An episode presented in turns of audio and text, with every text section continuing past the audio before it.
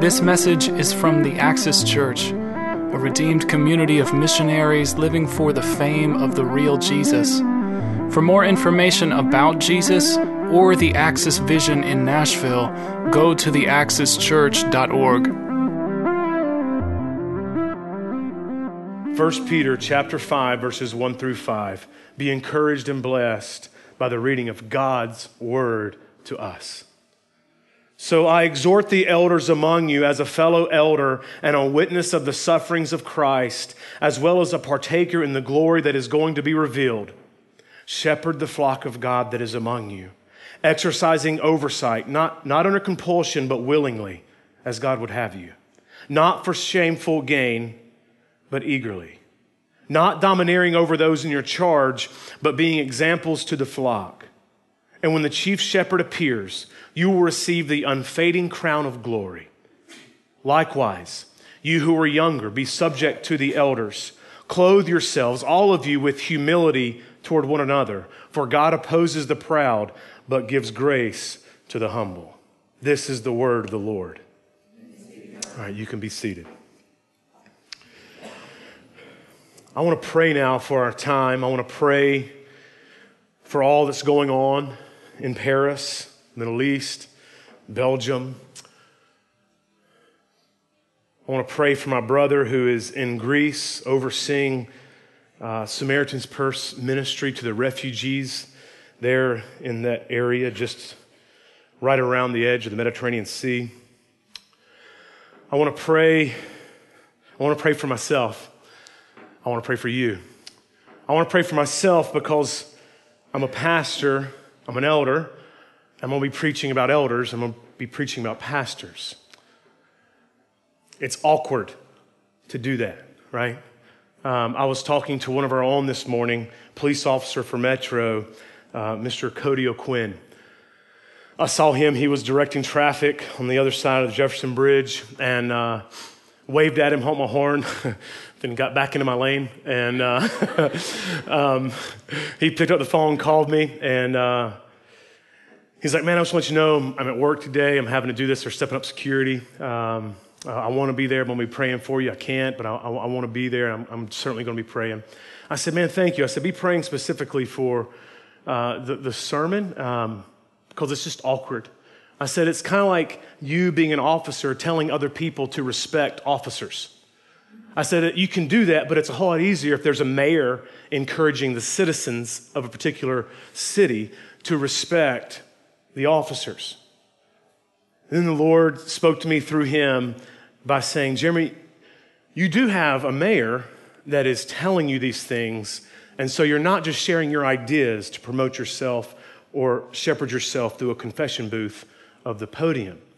He said, but you have someone who's speaking, you're just, you're just delivering the mail. And so this is what I stand before you upon is the word of God and, and not me. And so uh, pray for me and, and try to hear me as uh, addressing elders, but also as an elder addressing elders as myself. And so it's complicated. Uh, hope, hope that makes sense. Um, uh, and just pray that I will say hard things to myself as well uh, that I wouldn't try to dodge anything because it'd be super easy to do that. So pray for this along with me. Uh, Jesus, thank you for your radical faithfulness and persistence and determination, uh, Lord, to bear with us and to love us and to equip us and to build us. Uh, Lord, to prepare us for the callings that you have in our lives. Lord, thank you for elders, for pastors, for deacons. Lord, thank you for partners in the local church. Thank you for friends and family that are here today. Lord, would you allow us to receive this word and would I be able to preach freely, Lord, what it is that you've laid on my heart? And would you change anything that I don't need to say? And would you direct me in a way to follow you in, in more obedience and greater obedience through my words? Just help me. Um, and Lord, be with my brother as he's in Greece today. Um, Lord, help him as he's having to be tough and tender, broken, broken and trying to bring healing to an area. Uh, Lord, help him in that strange dichotomy. Um, Lord, be with the brokenness of, of Europe, or the brokenness of the world made evident in Paris, in Belgium. Lord, uh, would you bring healing to that brokenness? Would you bring encouragement this morning to our brothers and our sisters? Lord, that, that we're going to spend eternity with. Would you be with them today as they make much of you? Lord, would you be with them this week as they tell people about the hope that is in Jesus? Lord, would you save those who are persecuting people in the church? Would you give us modern day Pauls who used to be persecutors, who are now the persecuted? Lord, change things that government can't change, change things that money can't change. Lord, change the hearts of humanity to return back to our Father, to return back to you. Please. Lord, may the gospel go forth in power in this room and around the world this morning. In Christ's name, amen. So we have this text here. Uh, Peter is addressing the churches, telling them how Christianity and the church is going to be able not just to get by by the skin of their teeth, but how the church is going to thrive.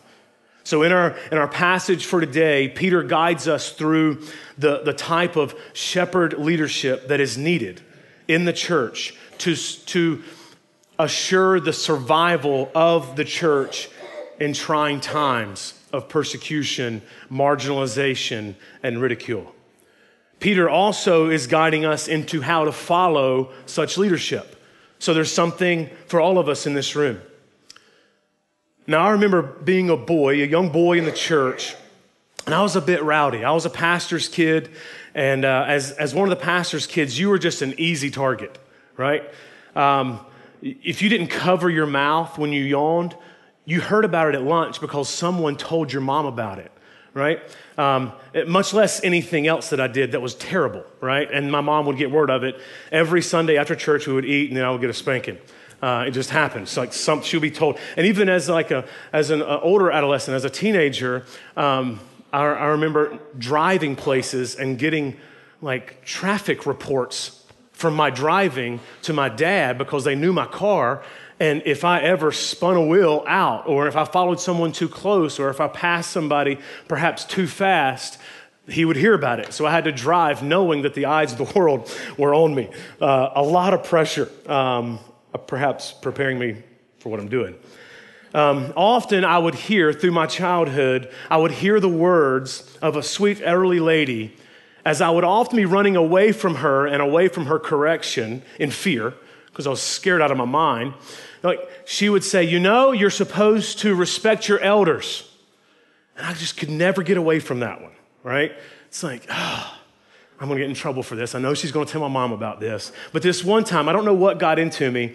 It wasn't like me to respond, it, it was just like me to receive. But this one time, I mean, I was. I was a fairly shy kid, but this one time, a spirit of boldness, right? Selfish boldness took over me.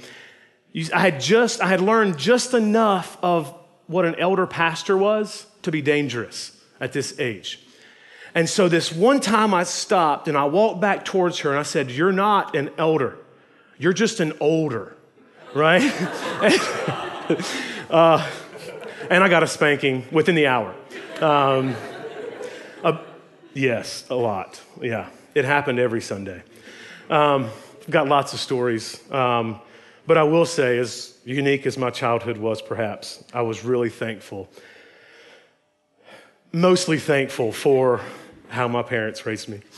Today, we're going to be looking into not only what it looks like to respect your elders, the elders of the church, but also what respectable elders look like and how they are to elder or shepherd or pastor among you to lead you. Okay, so look in verse 1 of 1 Peter 5, and we're going to work through the text together. So I exhort the elders among you. All right, so as we learn in our equipped Bible studies on Tuesday mornings, whenever you see a therefore or a so, you need to establish context because he's building off of a previous thought right? So in the previous passages in chapter four, you talk about, he, he, he, addresses the idea of suffering as a Christian.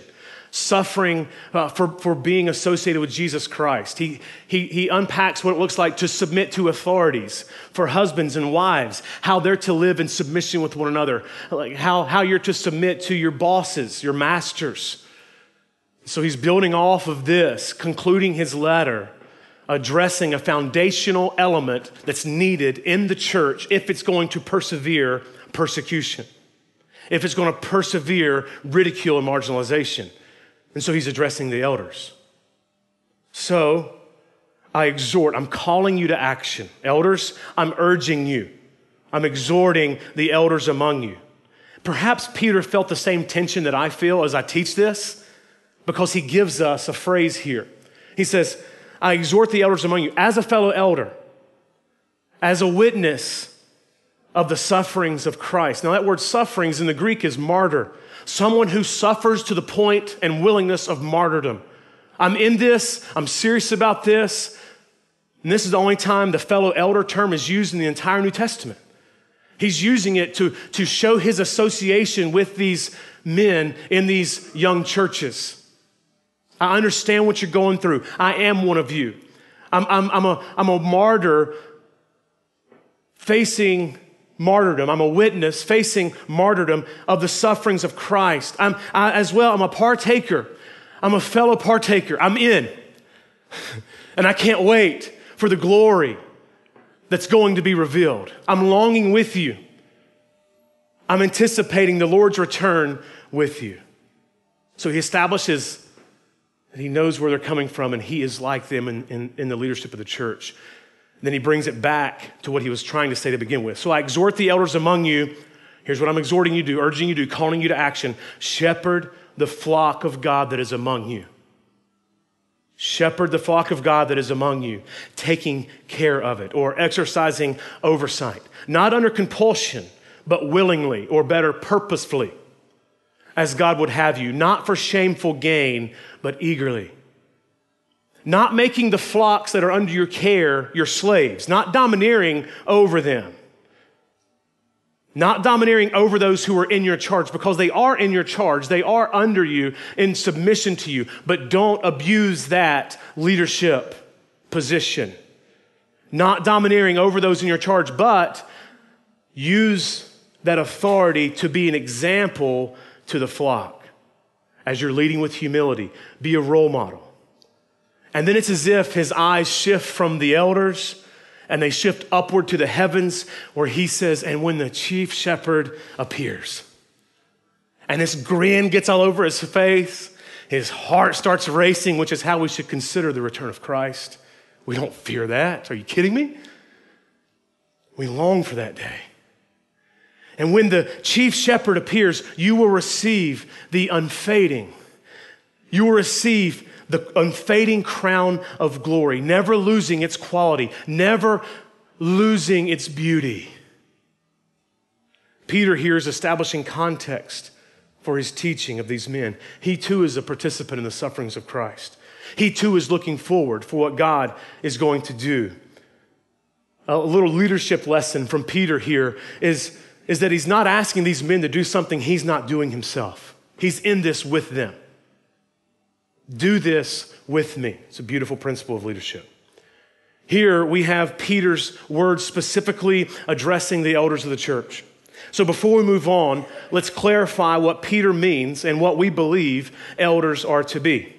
The office of the elder in the local church is, is to be held by God called and biblically qualified men who seek to lead the church to the chief shepherd, to the senior pastor, Jesus Christ. Their role is to know and lead and feed and protect the flock of God that He has placed under their care. Now, when we say qualified, we're referring specifically to the 17 qualifications found in Titus chapter 1 and 1 Timothy chapter 3. In Scripture, the word elder is synonymous with pastor and even bishop. Elder, pastor. Now, it's different from the term for deacon. Deacon speaks of servants who are called by the elders and deployed on specific tasks and missions within the church and through the church. The Axis Church family currently has four elders.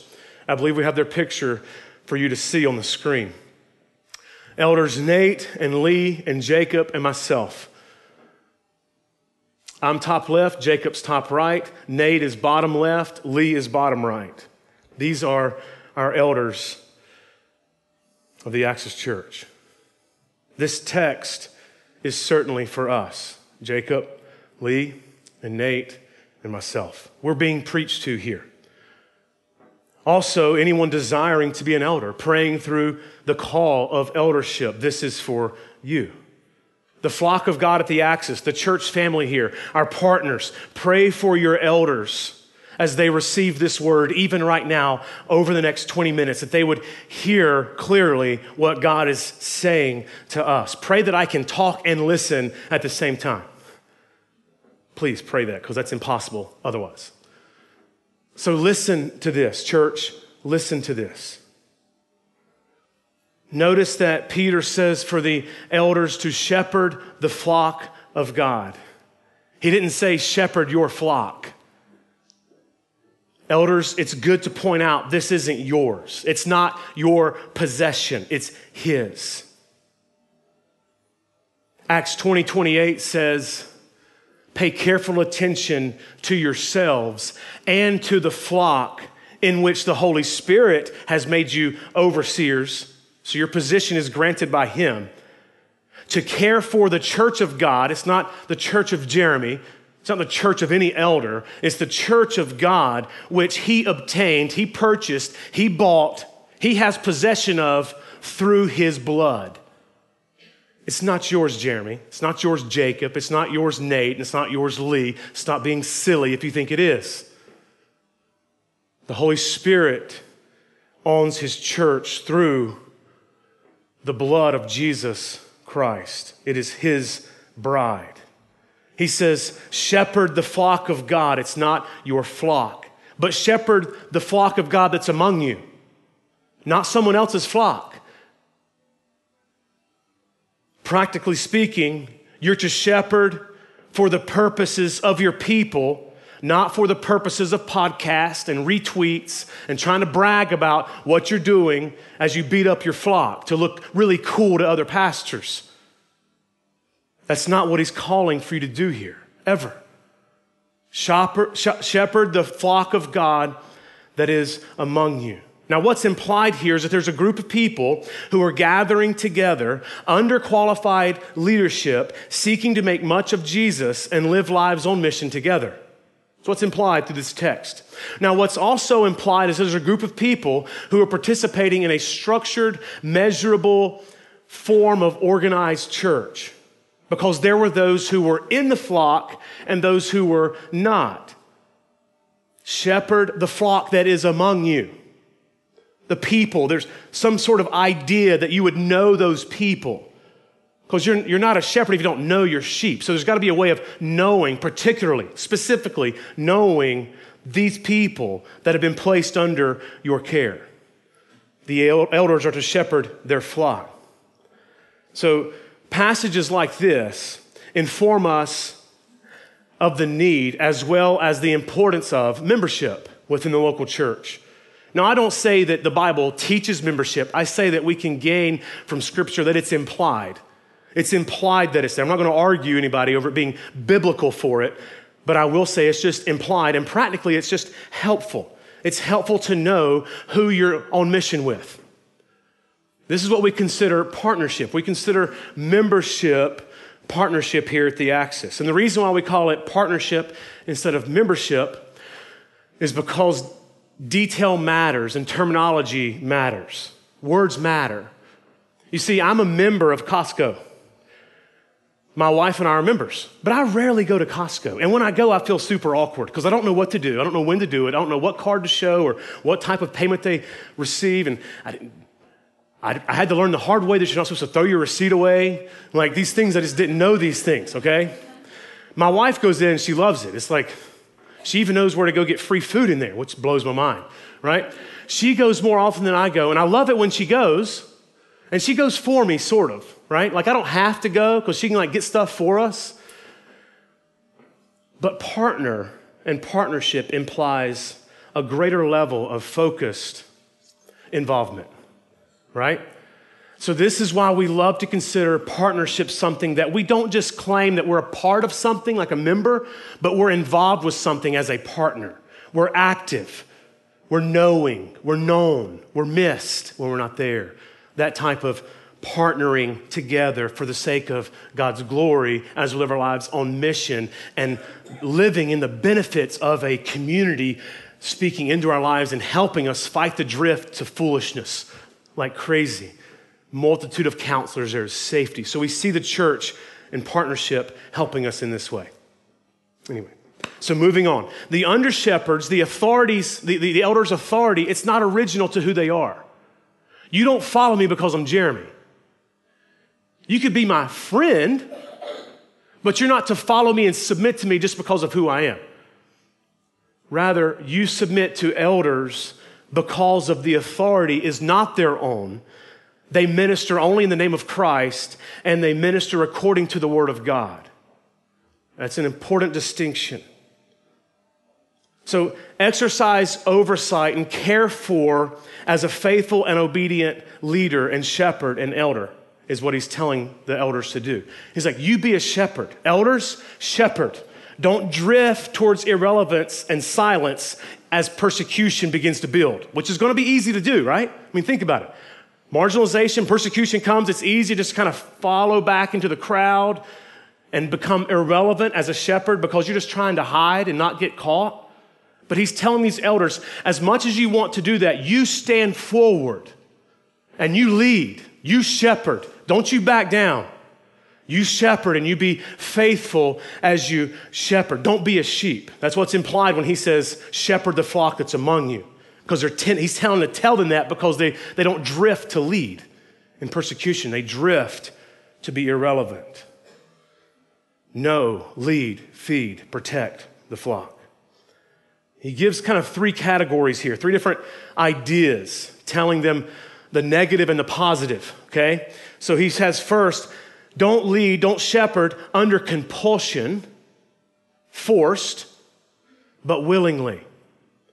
Serve and lead willingly. This honors God in his obedience.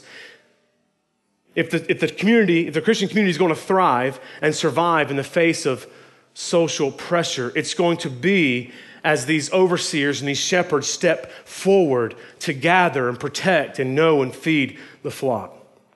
Secondly, he says, not for selfish or greedy gain, but eager to be of service to them. So, the proper attitude of an elder is an eagerness to give and not a desire to get. And then, thirdly, not domineering over them, but by being an example, by being role models to the flock, not flaunting your position, but using every opportunity to give the followers, the flock, an example. This echoes the teaching of Jesus that we have in Matthew 20, verses 25 through 28, where it reads Jesus called them to him and said, You know that the rulers of the Gentiles lord it over them, lord their authority over them, and their great ones exercise authority over them. It shall not be so among you. But whoever would be great among you must be your servant, and whoever will be first among you must be your slave, even as the Son of Man came not to be served, but to serve and give his life as a ransom for many.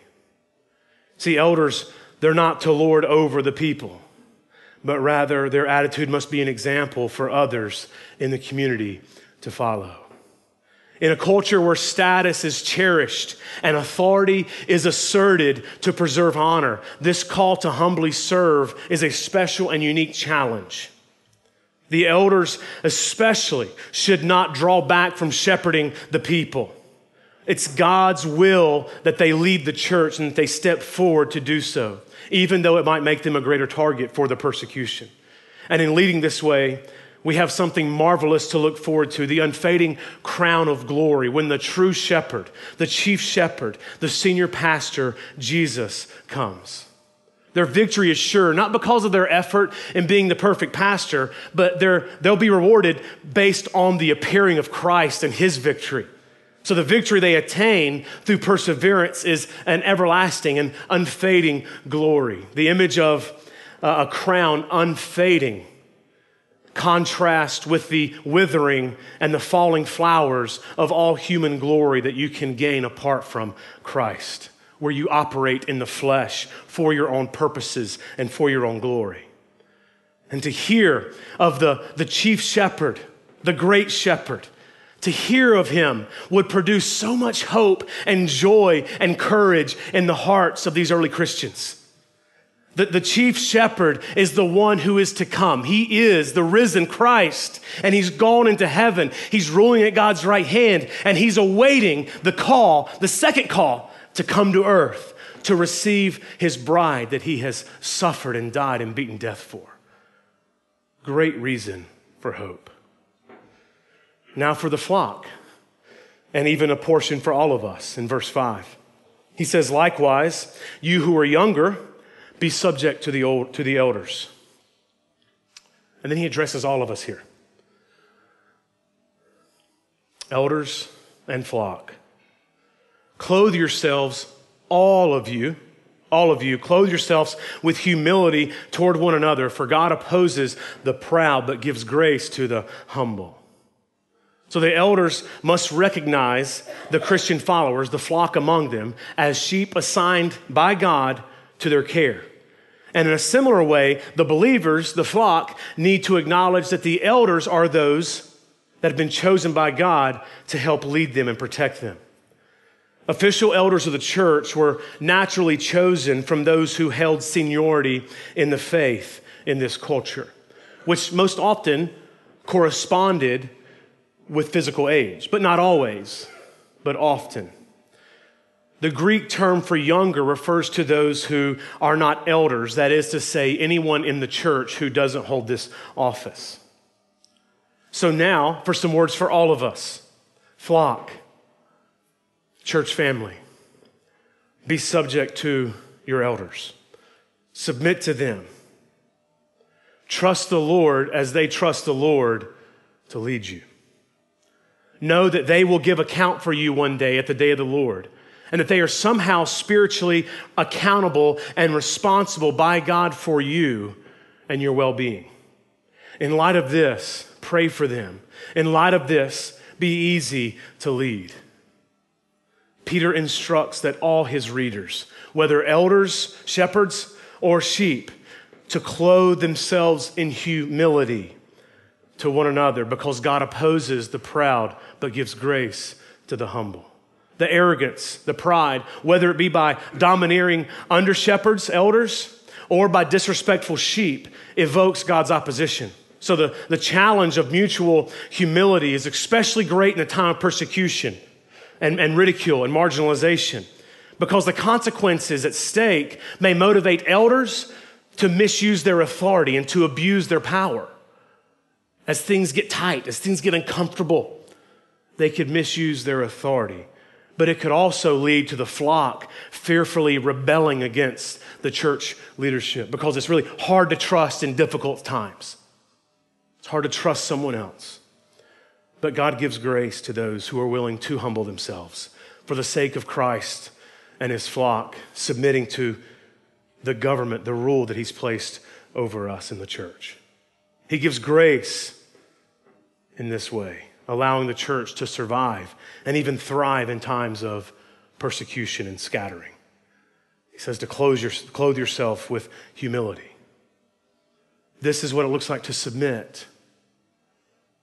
How, how do you live amongst one another? How do you submit to your authorities? You clothe yourself in humility something that you work towards, something that you intentionally do. You see, our, our hearts, our rebellious hearts, we don't drift towards humility. We don't drift towards joyful submission to spiritual authority. We drift to question everything. We drift to expect much more than what should be expected. Yet here, we are called to consciously, purposefully, and intentionally humble ourselves, to break our wills to follow our God given authority. I mean, in, in, submitting to our elders, we're also and mainly submitting to God and His design and His purposes within the local church dynamic. But here's the wonderful news there's great grace found in the Lord as we humble ourselves to be obedient to this task. Humility is at the heart of what it means to be Christian. It takes humility to live in community. There's no true way of existing and thriving for a long time in community without humility. It takes humility to, to live under God given authorities. It takes humility to use authority appropriately. It takes humility to trust God in the midst of suffering and confusing times. Humility is truly the way of wisdom, even though it may look lowly and have a slave mentality in Greco-Roman world, he's calling for it. Humility is not a respected way of living today either.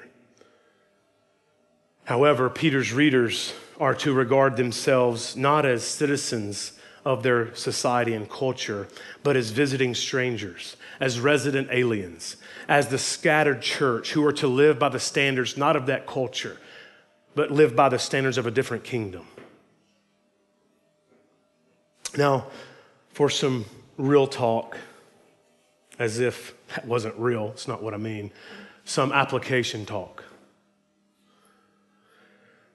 The elders of the Axis Church, Jacob, Lee, Nate, and myself, I pray that we seek to be very strong men with very tender hearts. Otherwise, we'll become jaded, cynical, or too sensitive and too tender. My prayer is that we will have calloused hands of care and that we'll have open arms of tenderness. I pray that our elders and elders around the world and future elders that we love our families well and not at the expense of the church.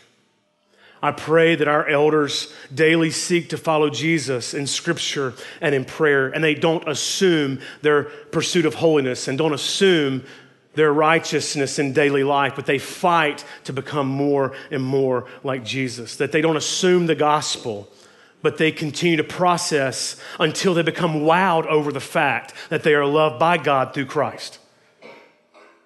I pray that you fight to be qualified men, that we pursue these qualifications well, and we don't take this for granted nor assume it. Now, church family, please know that eldering and shepherding and pastoring, it's not a hobby for these elders. Eldering and shepherding and pastoring is a calling that elders are stuck with through thick and thin. They are reborn in Christ, but they're reborn with it. This is the calling on their life. Regardless of how good or successful others may think they are, they must do this with their lives and with their hearts. The elders of the Axis Church and elders will stand before God for your soul and for the souls of the churches that they're over. That is a frightening reality. They have to live their waking hours with this burden. They experience pleasant dreams of this, but often they have to suffer and endure nightmares over this weight. It's not easy and it's never comfortable. Here is where we must be praying for our elders for endurance. We must be praying for our elders to be content in their calling as they live out difficulties in being obedient to lead this way and to love this way. If elders could be content and happy with not leading the church, they would. Absolutely. They would find anything else to do. And I remember when I told my dad I felt called to be a pastor at the age of 12, he said, Jeremy, if you could do anything else in life, you should go do that first. Like you, you, you just don't just want this. You should try everything else before this. They love to come and participate and not have to always be encumbered by the weight of leading other people's souls. It's a weighty thing. They love not to be the guys that always have to hear how they've let others down as they're trying their very best to lead with accuracy, humility, and holiness. They love to ride to church with their family. Wives of the elders, thank you. You deserve a magnificent trophy. They love not to have to be concerned with just how fragile their wives are by the time they limp into a church gathering because the soul wrenching, physically exhausting difficulty of getting themselves ready and their children here on time. And on top of that, continue serving the entire time that they're here. They love to sit back and not worry and let someone else lead, to let someone else confront people on difficult issues. They'd much rather be apathetic and indifferent. They'd love to worship in song on a Sunday morning and hear the Word of God preached without wondering if you're listening, without being in constant prayer that you would focus and hear, truly hear what God's saying and not just try to reason through according to your own knowledge.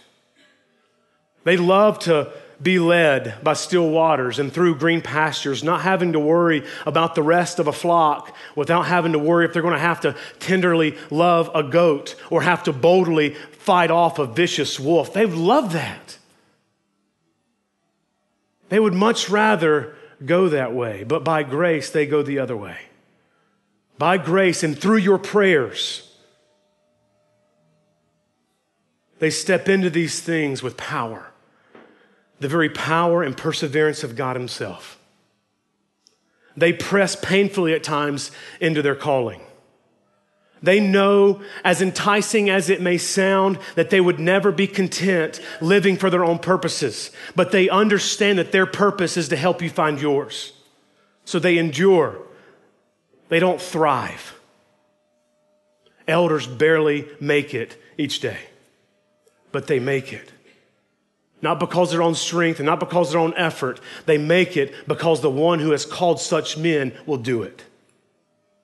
You'll probably never know the burden of what it's like to shepherd and to pastor. This is all the more reason to pray for shepherds and pastors and joyfully submit to them because you don't, you don't know the burden and the weight that's there. So pray for your elders. If you have family that are pastors, pray often for them. Pray for the pastors of Nashville from every denomination. Pray for them. When you pass a church, pray for their pastors. When you think of the axis, pray for your pastors. Be a joy to lead. Honor them. Look, look out for their wives and children. Just find ways of respecting them and honoring them.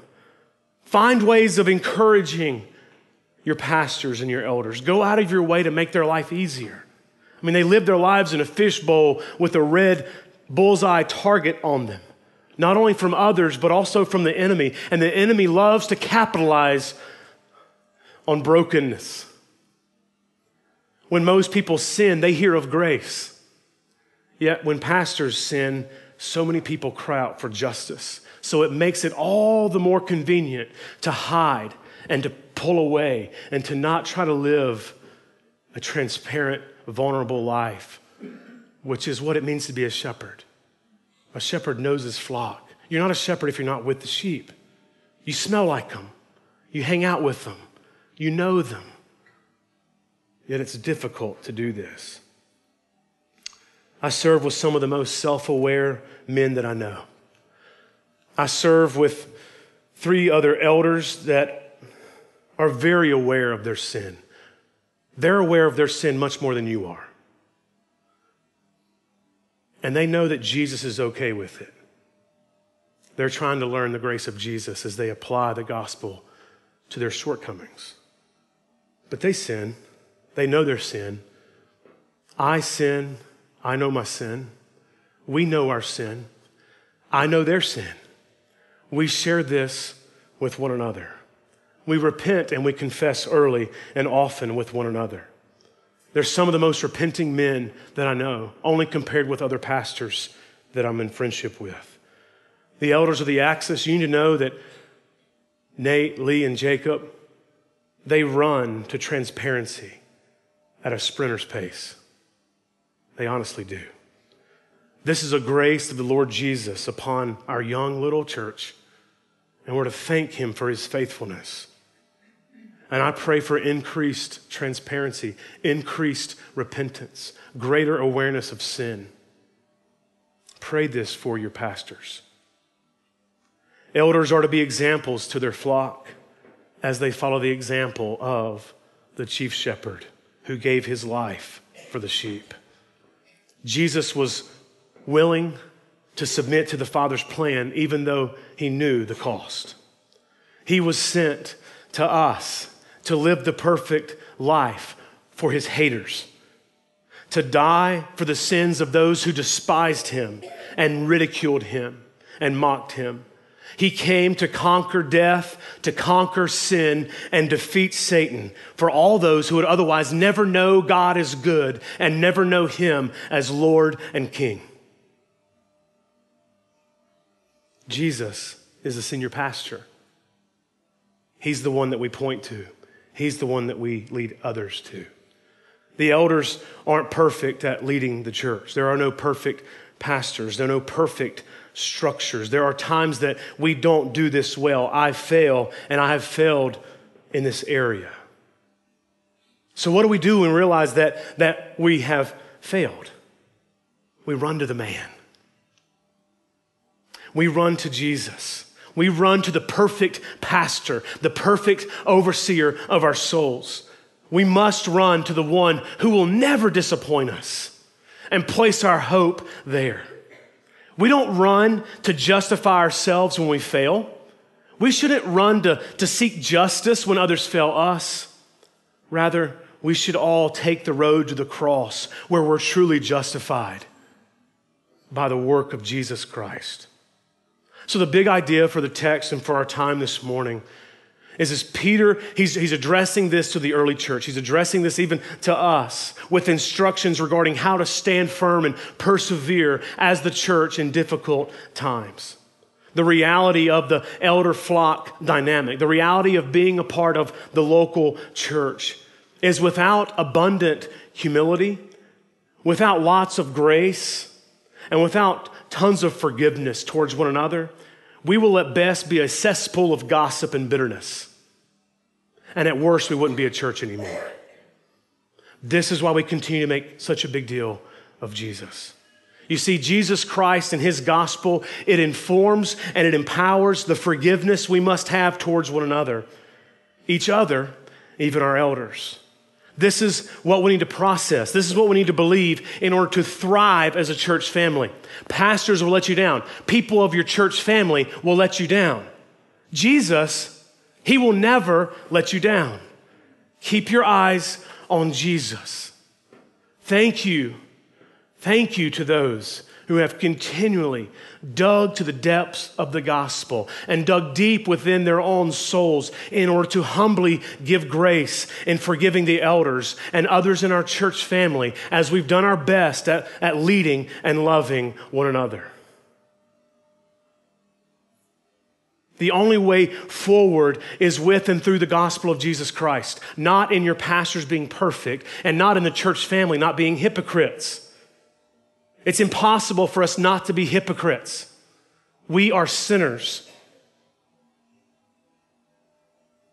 Yet we can repent early and often. And this is the joy that we have given to us through the finished work of Jesus Christ.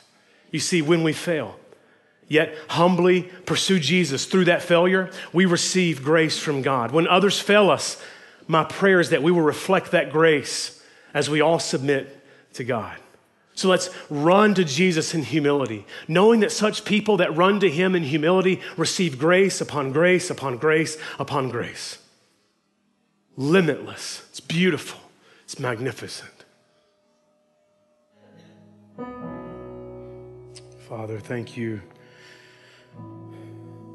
for the opportunity that we had this morning to receive this word, to hear this word. I pray that, Lord, you would make helpful words stick and that you would make unhelpful words slide.